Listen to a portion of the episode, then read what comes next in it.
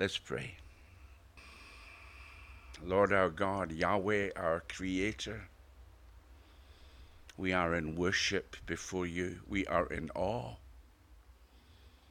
Who are we that we should be welcomed into your eternal presence? Even with the background of that which is hellish in sound behind us, Lord, our spirits are one with you. We cry in intercession for those who are deluded and deceived and need the Lord Jesus as a Savior,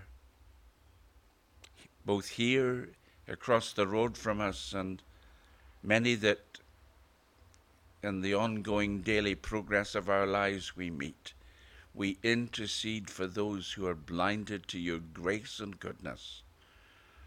And Lord, when we look across the road, we see impossibility almost of reaching into their hearts to bring the truth. But Lord our God, you are sovereign and you are powerful and you are gracious and full of tender mercy.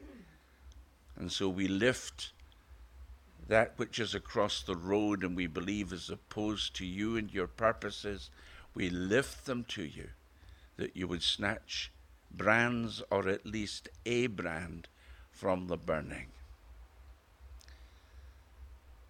And now, Father, if you would permit us, we turn our attention to ourselves and our own personal need, our need to be encouraged and to be built up in our most holy faith. Father, we are at your footstool. We are bowed before you, and we do have a request Give us our daily bread. Grant us food today. Grant us further food this evening.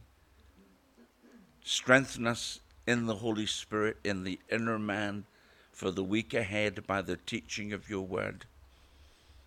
And add a layer of understanding to that which we have already received. Build up on the foundations already received to a deeper knowledge of the Lord Jesus, your Son, and of your purposes, particularly relating to the near horizon of time before us. Please meet with us. And now, Lord, we've sung to you. We'll approach your word with faith, but we have to say to you, You're wonderful. We love you. We are so privileged to be saved and to be part of the eternal community you will never leave us or forsake us. Lord, we are such a blessed people and we praise your name.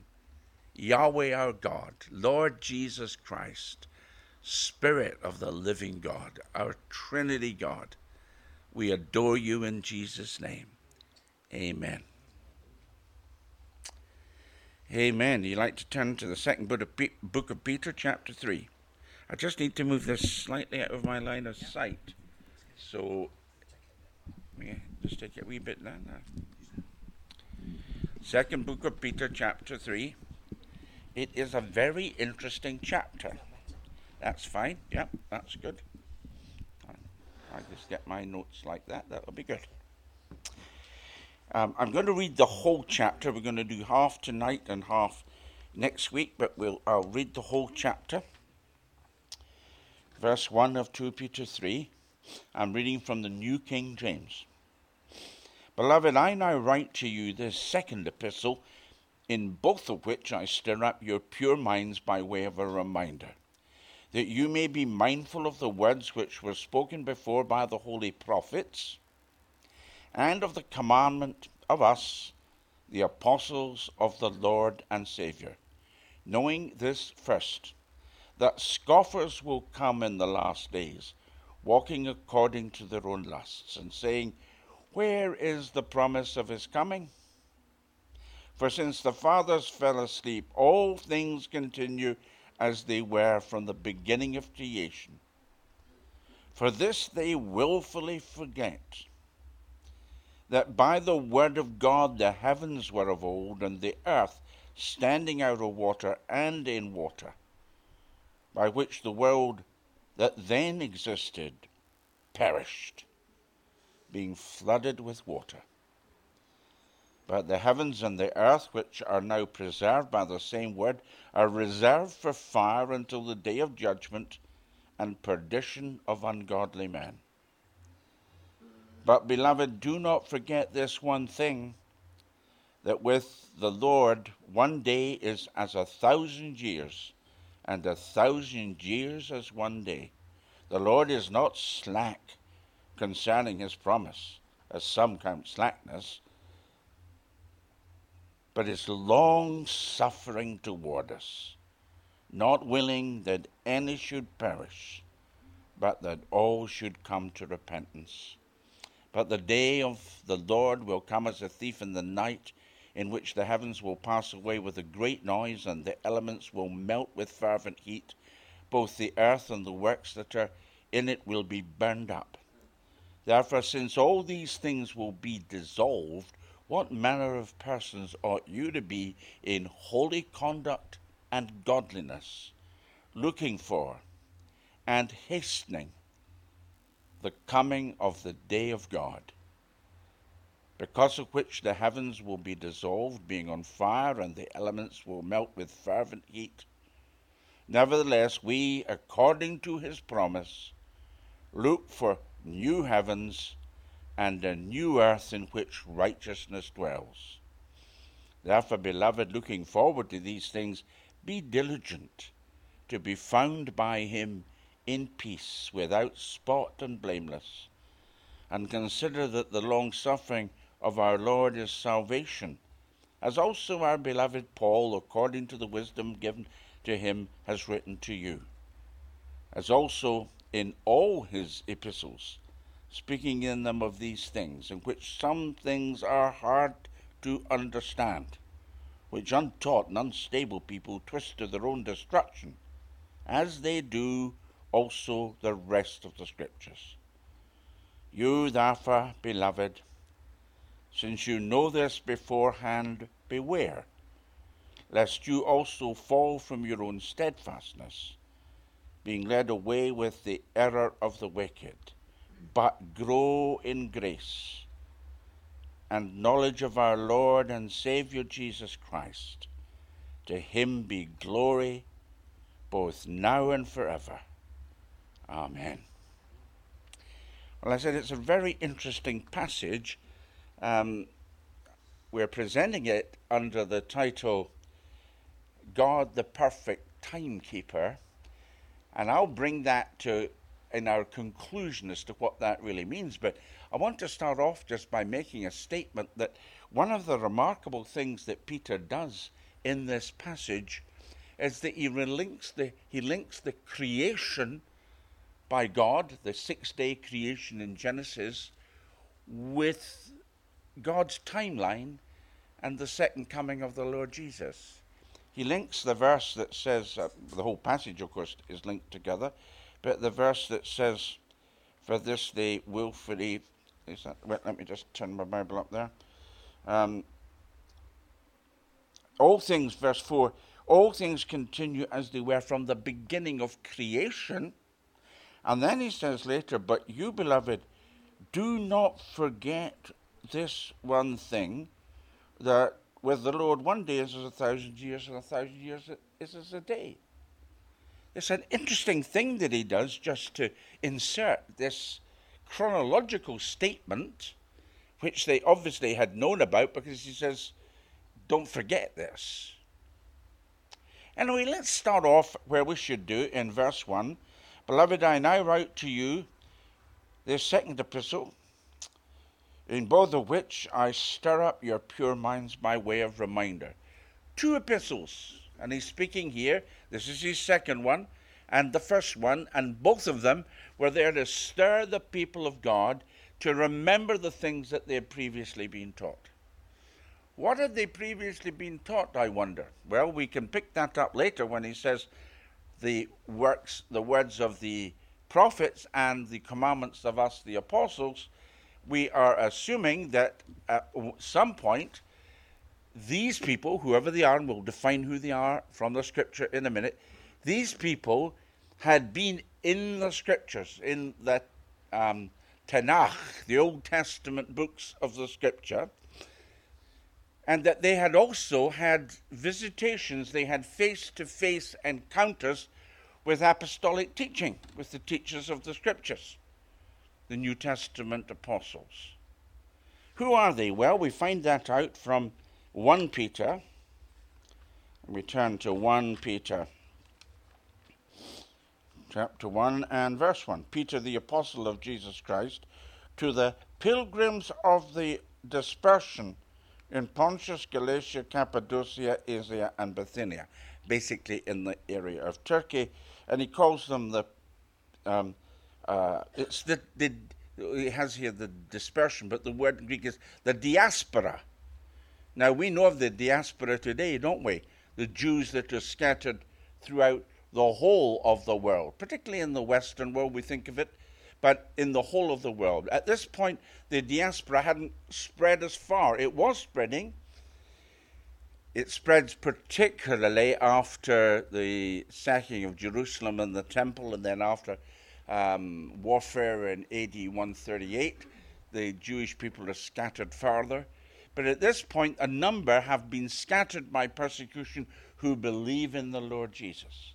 They're Jewish in the same way as Jesus, Peter, James, John, Paul were Jewish, but they believe in the Lord Jesus as personal Savior.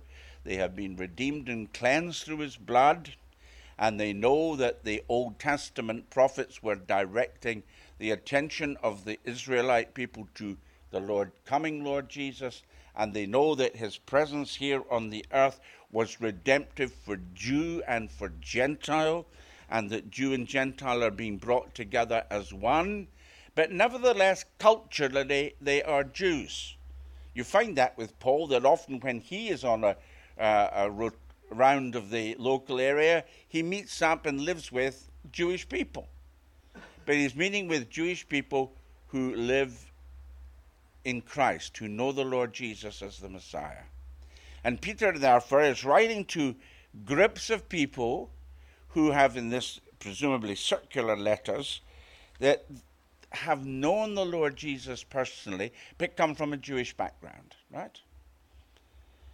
That's interesting because when you start to see that there's a Jewish emphasis to what Peter is writing, then it just clarifies one of the ways that, one or two of the ways in which he presents things to us in this passage. He says in 2 Peter 3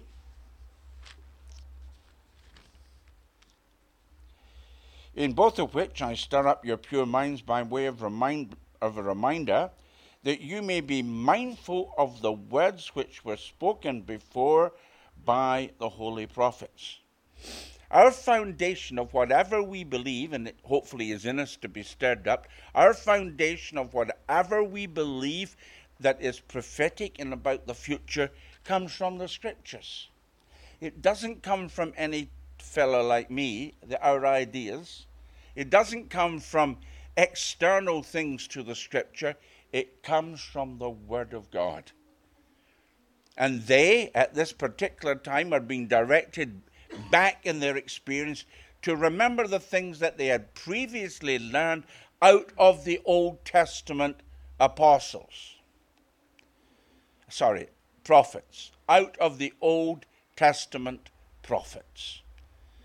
And they're looking not just to the future, they're looking to their current experience because this is just immediately after the time of the birth then the life and ministry, the death, burial, and the resurrection of the Lord Jesus. It's Peter, one of the disciples who was contemporaneous with the Lord Jesus. If the Lord Jesus hadn't been crucified, if he had not given up his life, he'd have still been alive at this point. You do realize if the Lord Jesus hadn't given up his life, he wouldn't he couldn't have died. Because the wages of sin is death, and did Jesus have any sin of his own? No. So he would have lived forever. He'd be here today. But he gave his life up. He breathed his life last. He gave his life. That's just an aside. But they had an, an, a present experience of seeing prophecy fulfilled. They were living, and in their lifetime, the mass of great, about 300 plus Old Testament prophecies that had told that a Messiah would come, that he would die, that he would be born in Bethlehem, that his uh, clothes at, at, death would be, um, lots would be cast for them, that there would be the resurrection, would be raised from the dead. One to eight of these prophecies put together it has been calculated that the number of the chances of that happening in one man, the eight fundamental prophecies, they point to his in his first advent. The chances of that happening and coming pa- to pass in the life of one man, the number is so big you can't, you just can't get it in your head. So it has to be illustrated and it was illustrated, and it was an American that did this, so it's an American illustration. He said, if you take American silver dollars, which are about a bit bigger than a 10p, he said, if you take American silver dollars and cover the whole of the state of Texas about 18 inches deep, now that's a lot of silver dollars, right? The whole of the state of Texas. I think you can get three United Kingdoms into the state of Texas. That's a lot, right? And they're 18 inches deep. The chances of Jesus, just by a fluke, fulfilling eight prophecies, is the chance of you going and picking up a dollar from there that had been specially marked. Of all these dollars, one marked one, and you go and pick it out first time. That's amazing, isn't it? And there are about there are over 300 or just over prophecies that were all fulfilled by Jesus at his first advent. That's why you pay attention to the words of the holy prophets. A great deal of what they had to say was understood then in terms of the fulfillment of the Word of God. And they'd begun to realize that. You'll see that at the beginning of the book of Acts. Now, this is what the Scripture has to say. Are we seeing it fulfilled? But of course, they also pointed to his second coming. That was a bit of a surprise. Disciples say to the Lord Jesus just prior to his, adv- his ascension, Will you at this time restore the kingdom to Israel? And he says, It's not for you to know the times and the seasons. And we'll leave that on one side for a moment, but the reason I use that is they did not fully appreciate that there would be some distance between the first and the second advent. Because very often, if you read Old Testament prophecies, the first and the second advent are intertwined in the same passage. But they had that. And then they've had something which is explaining to them what is in the Old Testament prophets, what it means, particularly now relating to the second coming of Jesus. That's because they've got apostles. And the apostles are going around the churches and they are preaching and they are expounding largely from the Word of God that they had in their hands. What was that? It was the Old Testament. They didn't quite appreciate. Can you imagine this simple, always described as slightly rough edged man, Peter, fisherman from Galilee, believing that what he said and wrote, whether he wrote it with his own hand or dictated it, we are not sure, but that it would become part of the eternal living Word of God on the same level as all the scriptures of the Old Testament that they had so revered. Beyond understanding. I think it may be beginning to dawn on him because he says later in the passage, and we'll look at it next week, that the Apostle Paul wrote things and he calls them scripture. But here's an amazing thing. He says you've got to pay attention to what we have commanded or what we have used our authority to expound to you concerning these matters. Knowing this, he says that um, You might be mindful of the holy prophets and of the commandment of us, the apostles of the holy Sa- of the Lord and Savior, knowing this first. Knowing this first. What does that mean? It means what it says. The first thing I want you to understand before I go into the next bit, because if there's a first, then there are subsequent bits, correct? So if you've got to know this first, and then he chooses something which is really quite unusual. He says, Knowing this first, that scoffers will come in the last days, walking according to their own lusts. Scoffers, mockers is what it means. There's a dear brother in York called, um, I better not name him, dear brother in York and he knew that came to me and spoke about this passage. Oh, he said, Brian, I, I saw you at the buffet. I thought you were one of the scoffers mentioned in the passage. it means those who mock. And the Church of Jesus Christ has always been subject to those who will scorn and mock and laugh at the truths that are presented. It's a way, if you're not able to deal with the argument um, intellectually and rationally, then laugh at the people, undermine the argument. He's very specific, though. He's not talking about the ongoing through the centuries undermining of the faith by mockery. He says, Look, listen, that scoffers will come in the last days. Beloved, we're in the latter days. I think most of you would be um, fully in agreement with that. Uh, you've had me speak on it several times, and I'm sure I'm not the only. Well, I know I'm not the only one over the cent- over the centuries, over the years that this mission has been operating. The last days are going to be marked by scoffers. The dear folks over there largely wouldn't scoff. They probably would be quite respectful for what we're doing and see things on an equal religious basis. They may, they may scoff, but it's my, often my experience that those kind of folk, um, they disagree, and uh, but they tend just to ignore. Our problem in the last days of scoffers is we find them in the Church of Jesus Christ.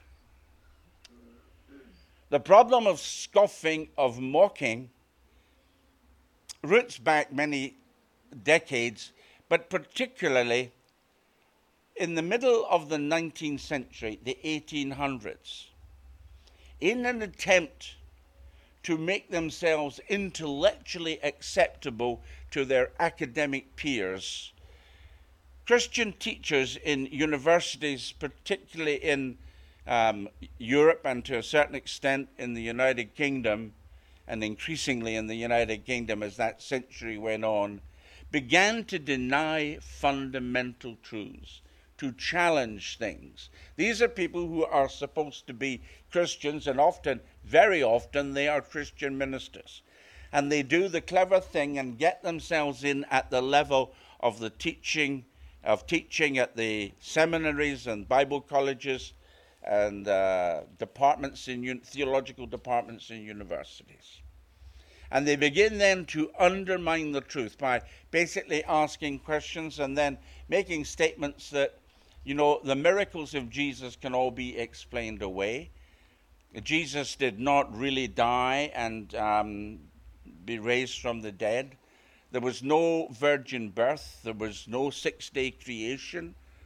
There was uh, there's no tr- solid authority that this is God's word. It's written by different men. Maybe there were two different Isaiahs that wrote the book of Isaiah. All this kind of stuff to undermine the truth. It's scoffing. It's not just scoffing at you for believing, it's scoffing at the word, therefore, it's scoffing at God Himself. And in the last days, it is a tragedy, naming no names tonight, but it is a tragedy that throughout the traditional churches of our land and of, our, uh, of Europe and the world, there are so many standing tonight, or were standing this morning, usually for 10 minutes or less, but they were standing, expounding something, not truly believing what the Bible says, and undermining the truth of what the Bible says concerning the deity of the Lord Jesus or his virgin birth or whatever. Or just ignoring these things and giving a you know sweet little ditty that could have come from Reader's Digest. Scoffers There's another area of scoffing, and again, it's in the Church of Jesus Christ. And it comes from dear folks who believe that they themselves are the prophets and apostles. An apostle today is somebody that just goes from church to church with an itinerant kind of ministry. To that extent, you'd have to call me an apostle with a small a, right? I'm not um, I am attached to a fellowship, but I'm, I'm not pastoring a particular church, and I move around. And that's all it is. It's not like you're some big, as they say in Scotland, some big high Hedian that you know is senior to everybody else all around. There were such, there were such, immediately following the resurrection and ascension of the Lord Jesus, the apostles of the church one stage become described as the pillars of the church. These apostolic men have authority, and during their lifetime, up until the 90 ish or just after AD, with the death of the Apostle John, these were exceptional men who had been with Jesus and who had a particular authority given by him, right?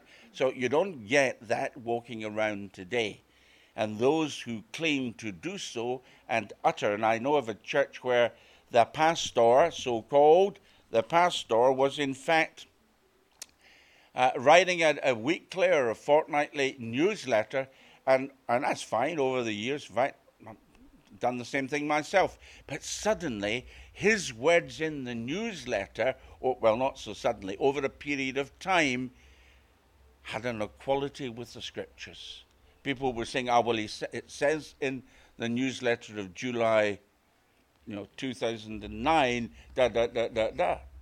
You see that? And it's a subtle thing. It's a scoffing and a mocking, and these things indicate to us that we are in the last days.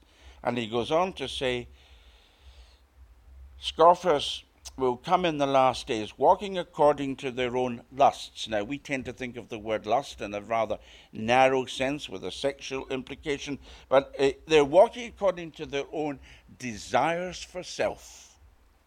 Desires for self. For personal inner self satisfaction that they have accomplished something.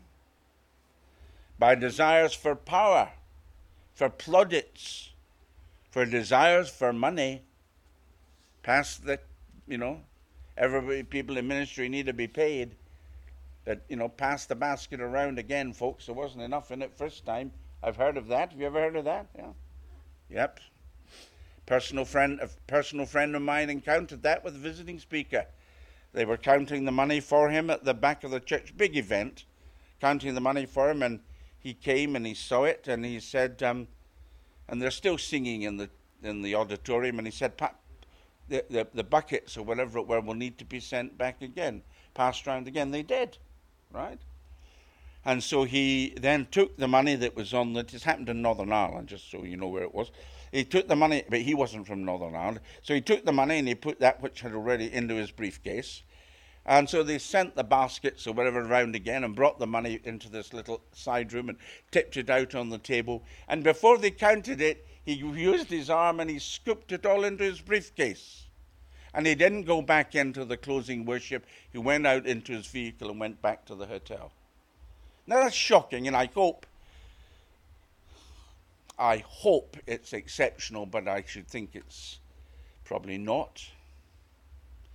There are people who are propelled by a desire which is other than the pure desire to love and serve the Lord Jesus Christ.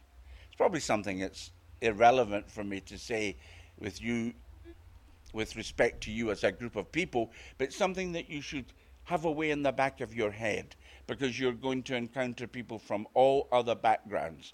And when you see ministries that are hungry for money and have donate now buttons all over their website, beloved, beware.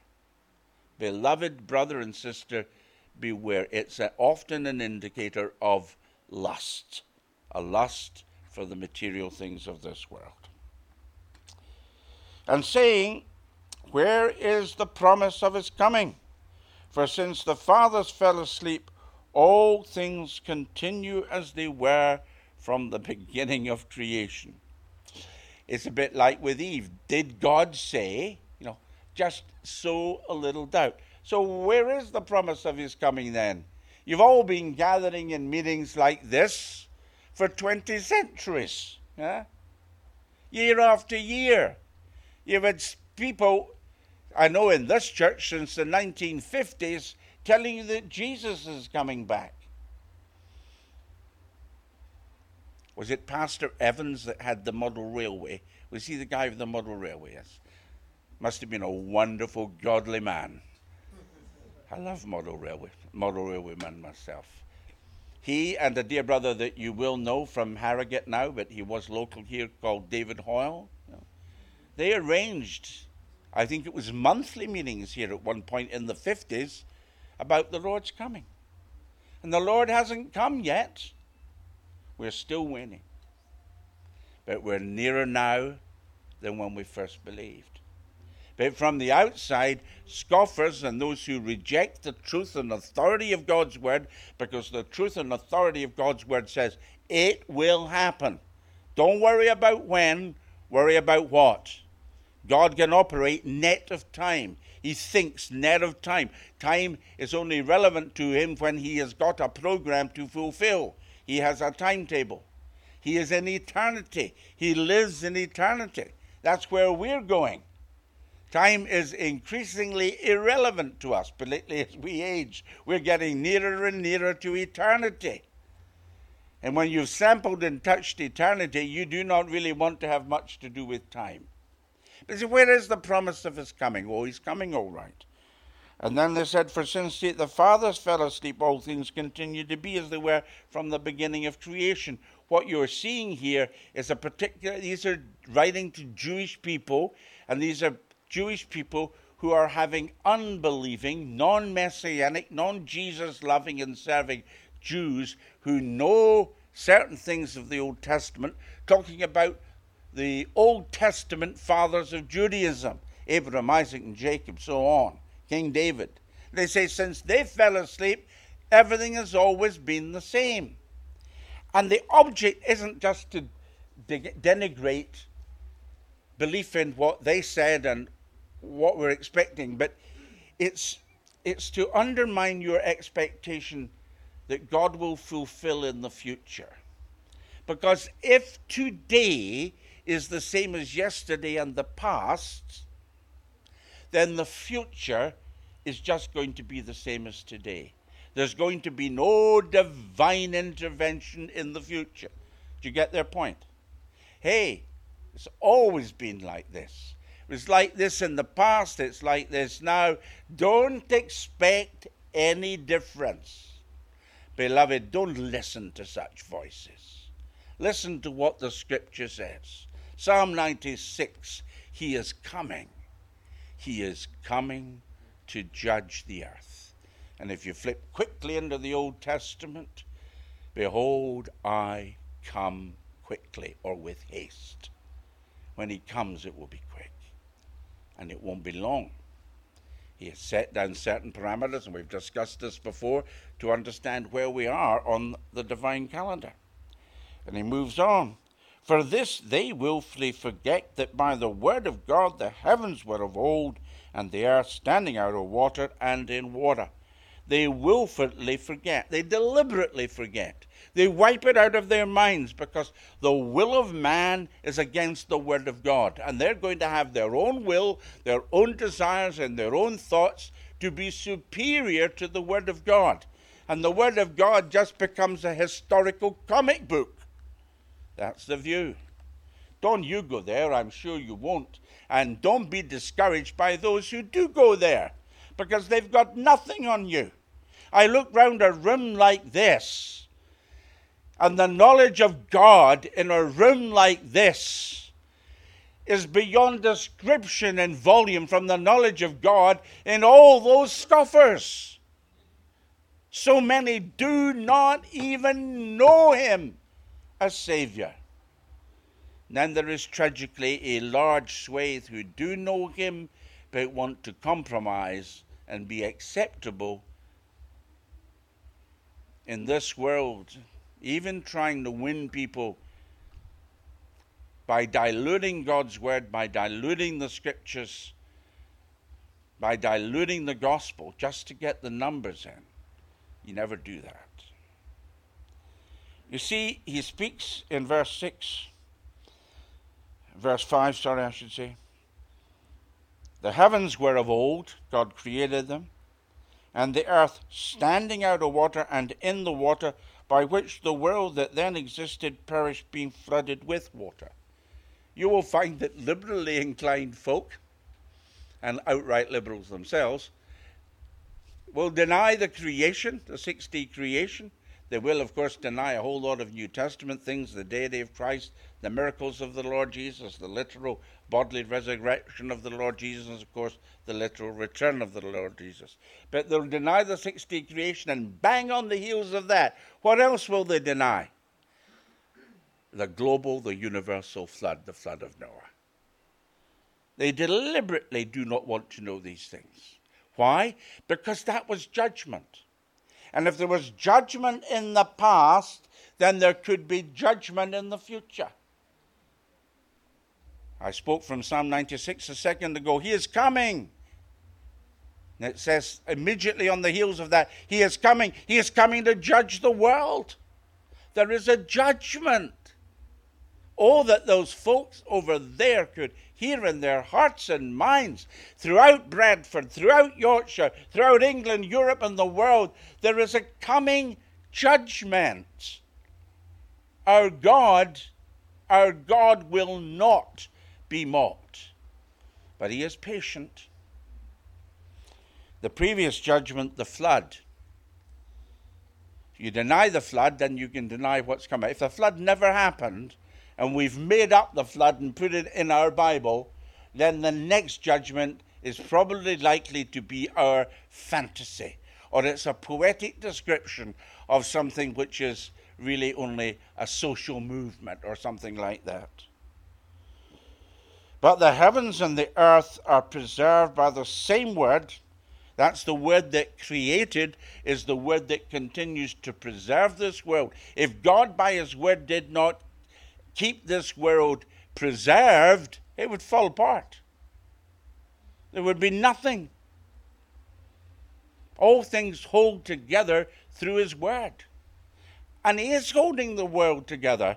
And He's holding the world together, but it is not only preserved, but it is reserved for judgment, reserved for fire until the day of judgment and perdition or destruction of ungodly men.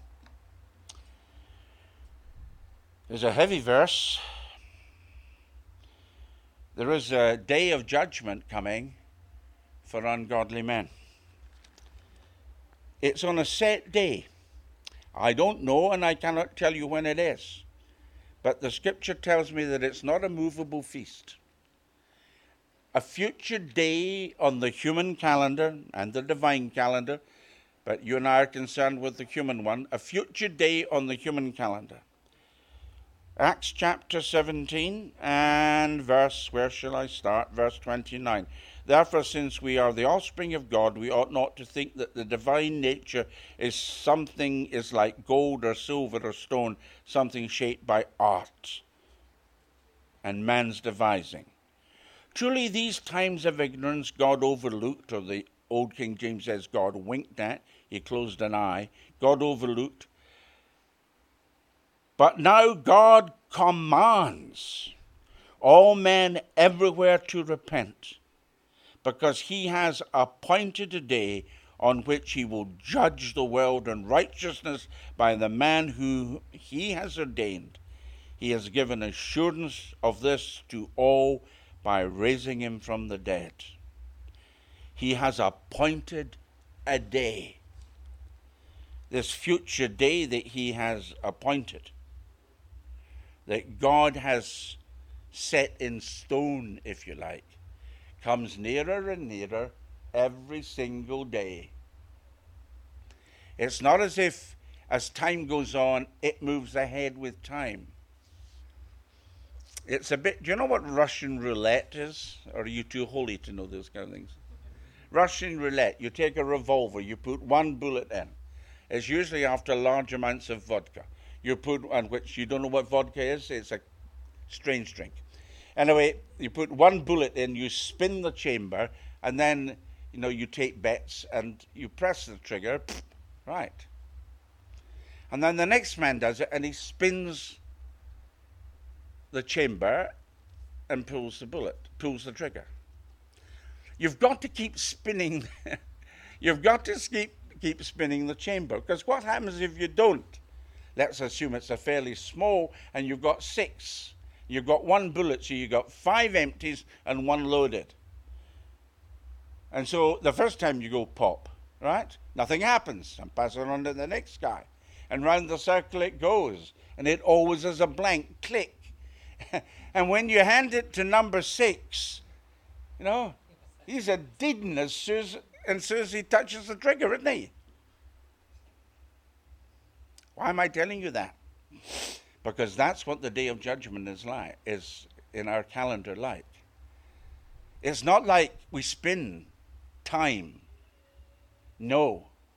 The judgment is set, and when this day is over, we're a day closer. When this year is over, we're a year closer. We're moving to an appointed day, to a set point. We're moving to chamber number six, in which the bullet exists. He says, The heavens and the earth, which are now preserved by the same word, praise the Lord. And there is good news coming. This is not a message of complete glumness. He says it's preserved by the same word, and they are reserved for fire until the day of judgment and perdition of ungodly men. God is going to move through the whole of his creation, and we will see that next week, and cleanse the whole thing. But at the very root of it is dealing with the wickedness and perdition of ungodly men. What kind of men are ungodly men? We tend to think of the wicked, ah, they're the rapists and the murderers and the thieves and people in other religions and this. Ungodly just means without God. There's a day at which he is going to deal in judgment with the ungodly. Let me read to you from the book of Jude. Jude, verse 14. Now Enoch, the seventh from Adam, prophesied about these men, saying, Behold, the Lord comes with ten thousands of his saints to execute judgment on all, to convict all who are ungodly among them of all their ungodly deeds which they have committed in an ungodly way, and of all the harsh things which ungodly sinners have spoken against him. Yeah. Just to be without God brings folks to judgment. It's a harsh and tragic but true thing to say that when you look back, look back through human history, the vast majority of people have gone to the grave without a redeeming, saving, cleansing relationship with the true and living God throughout history past. The vast majority of folks who go to the grave today, likewise. Therefore, I expect as time goes on, that will be the case. There have been exceptions where the Word of God has sprung alive. I'm connected through my relationship with David Hoyle to work in the Philippines where people are regularly and routinely saved. On Friday, I was at uh, a, a gathering in Northallerton where three people were baptized. Hallelujah. I came here and enjoyed seeing people who had been born again being baptized. But relative to the population of Bradford or the population of North Yorkshire, it's small, very small. There is a judgment coming on the ungodly and the perdition of these ungodly folk. But, beloved, then he takes a turn. Beloved, do not forget this one thing that with the Lord, one day is as a thousand years, and a thousand years is one day. The Lord is not slack concerning his promise, as some count slackness, but is long suffering toward us, not willing that any should perish, but that all should come to repentance. This delay, where is his coming, is deliberate from God and for a purpose. God, from Babel onwards, has used division to create the delay. He's kept the world at odds against one another so that they would not come to a unity whereby they would reach a place that judgment would have to be enacted. Sin and wickedness coming to a place of fulfillment, like a boil that's about to burst. Or it says in Genesis, the sin of the Amorites is not yet full. Yet when the sin becomes full, judgment will fall. And God, in His mercy, never has let the world get to that place because He's kept the world divided. And instead of being cooperative in their schemes and enterprises, they have become competitive. And some of the wickednesses that we see today, both socially and uh, uh technologically, cloning, you name it, would have taken place centuries, if not millennia ago, and judgment would have fallen. But God, in His mercy, has kept the world in this state. Why? That so that He might call out of the Gentiles a people for Himself, that they might become one with Him, wrapped in Christ, embraced, as we sang, in the bosom of the Father where the Son is, with love it says here, He does not, but with His long suffering, He is not willing that any should perish, but that all should come to repentance. He wants all. 7.7 billion of us, is it? That's what He wants. But He's prepared to give the human race the opportunity to have what they want and they choose to be ungodly. And they are choosing to be ungodly. What are you choosing? It's not about being fearfully wicked and shoplifting and you name it. I say shoplifting because my wife was, before she got saved, was a highly competent shoplifter. Right? No, it's being without God. Is He in your life? Because if he's not in your life, you are on the route to judgment. Well, change routes quick. Because he does not desire you to go that way. He desires you to come his way, to him, to all the love that he has for you. It does say he's not willing in my Bible. It would be better say he is not desirous it is not his purpose that. Because if God willed that no one would perish, nobody would perish. And the doctrine of what we call universalism would be true. Everybody gets saved in the end. The grace of God is infinite. Everybody gets saved. Yes, the grace of God is infinite, but the time to receive and accept that grace is not. It is limited. He has set a day. We are marching towards it. Every day that we live slips away. His grace is infinite and limitless. The time to access it is not. Today is the day of salvation. Today receive Him as Savior. But he has said something rather odd before that, has Peter. Beloved, do not forget this one thing that with the Lord one day is a thousand years, and a thousand years is one day. He is, in fact, drawing down from Psalm 90, where Peter would read, Peter, Peter being a good Jewish boy, would know the Psalms probably by heart. A day is as a thousand years. And what we have here is something really quite interesting from the book of Genesis. We really have to go back to um, just think about this the creation. How many days did it was God working and laboring to create the world? Six days. We all know he could have done it in six nanoseconds if he had wanted to, right? He did not do it in six millennia or six million years or 60 million years. He did it in six days. Very, very specifically for a godly prophetic reason.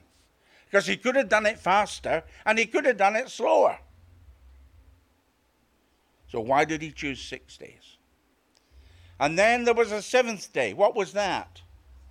The Shabbat, the Sabbath. We learn from the book of Hebrews that the millennial kingdom, which is 1,000 years long, according to six references to it in the book of Revelation, chapter 20, there are many, many Old Testament references to the kingdom of God on earth and the millennium and the reign of the Messiah, but it's from the New Testament and the book of Revelation that we, know it's, we, we understand its length, thousand years. So we have a thousand year rest, a Shabbat, where God gets the benefit and what he wanted out of the world's creation for himself because he rested on the seventh day. Did he rest because he was tired? Was God exhausted with six days of speaking out his word? Of course not. Makes no sense. He rested to enjoy. He rested to enjoy Adam and Eve, but of course, you know what happened. He rested to enjoy the whole of the beauty and the bounty of what he had made. Six days, one day of rest. It was the understanding of the early church fathers to whom we have, and Peter has referred, that the creation image of six plus one was to illustrate God's time plan for redemption. Creation was six days plus one day for rest. The time and plan of redemption would be times 1,000. A day is as a thousand years. There would be 6,000 years of labor, and then there would be the 1,000 year of millennial rest under King Jesus in the Messianic kingdom. And so, if we measure off, and I do this very generally for a meeting like this, rather with great mathematical s- specifics. But if we start off roughly, we go from Adam to Abraham, it's about 2,000 years. And from Abraham to Jesus, guess what? 2,000 years. And from the Lord Jesus till now, how many years is it? Roughly from his ministry, from his birth right through to his death, burial, and resurrection. What kind of figure will we generally be talking about? 2,000 years. Is there any great mathematician here, any PhD in maths who can give me three times 2,000? 6,000. So if God has given us a timeline of 6,000 days of labor and then a thousand year millennial reign, and we're up at the end of the last 2,000, we're up at the end of the 6,000, then his coming is most surely very soon indeed. Is that not exciting? And Peter inserts that there, and he has used his illust- illustration drawn down because he's already been speaking about the creation. And he says, But the heavens and the earth, and so on. But beloved, but you've heard all of this stuff, but beloved, do not forget this one thing if I was saying to you tonight, and I am, do not forget this one thing. I'm saying it's the most important thing I've said. He's saying it's the most important thing I'm writing. Don't forget this thing. And then he says, A thousand years, days, a thousand years, a thousand years is a day. It's a much bigger picture and it's a much more valuable yardstick or measuring length than just the bit that I have told you, but it is sufficient to illustrate to us that we are at the close of the age. Is it tomorrow? I don't know. Is it next week, next month, next year? I don't know. I will never know. You will never know. Because there's an element of our God that is inscrutable. He keeps certain things very close to his chest, including you and me, but he does. There are things he keeps as secrets to himself because he is God and we are not and never will be. But he has things that he wants us to know, truths about himself that will encourage us on our journey home. God has laid out a perfect plan. He has put a perfect time scale, timeline, timetable along it. He is living by, in the, in the eternal realm, by watching us go through the 6,000 years in anticipation and great excitement of the 7,000 years when he will get his rest. And you will share it. He has kept to his plan. He keeps to his order of time. And he has kept mankind on track. And in his mercy, he has stretched these things out for a reason that he might call out of the Gentiles a people for himself. After the rejection of the Messiah by Israel, they are laid on one side for a period of time. It's that 2,000 year era, whatever years, whatever kind of years we're talking about. But it's that 2,000 year block when he is drawing out of the Gentiles the people to himself until the last one to be saved, the last one who will, in their, of their own will, bow the knee to Jesus, does so. And the gospel message as we know it is finally closed. That gospel message is not closed tonight. That gospel door is wide open tonight. If you have never, ever asked Him to be your Savior, ask the Lord Jesus tonight. Do not delay. I don't know if the big final events of the second coming will take place tomorrow, but I don't know that they won't.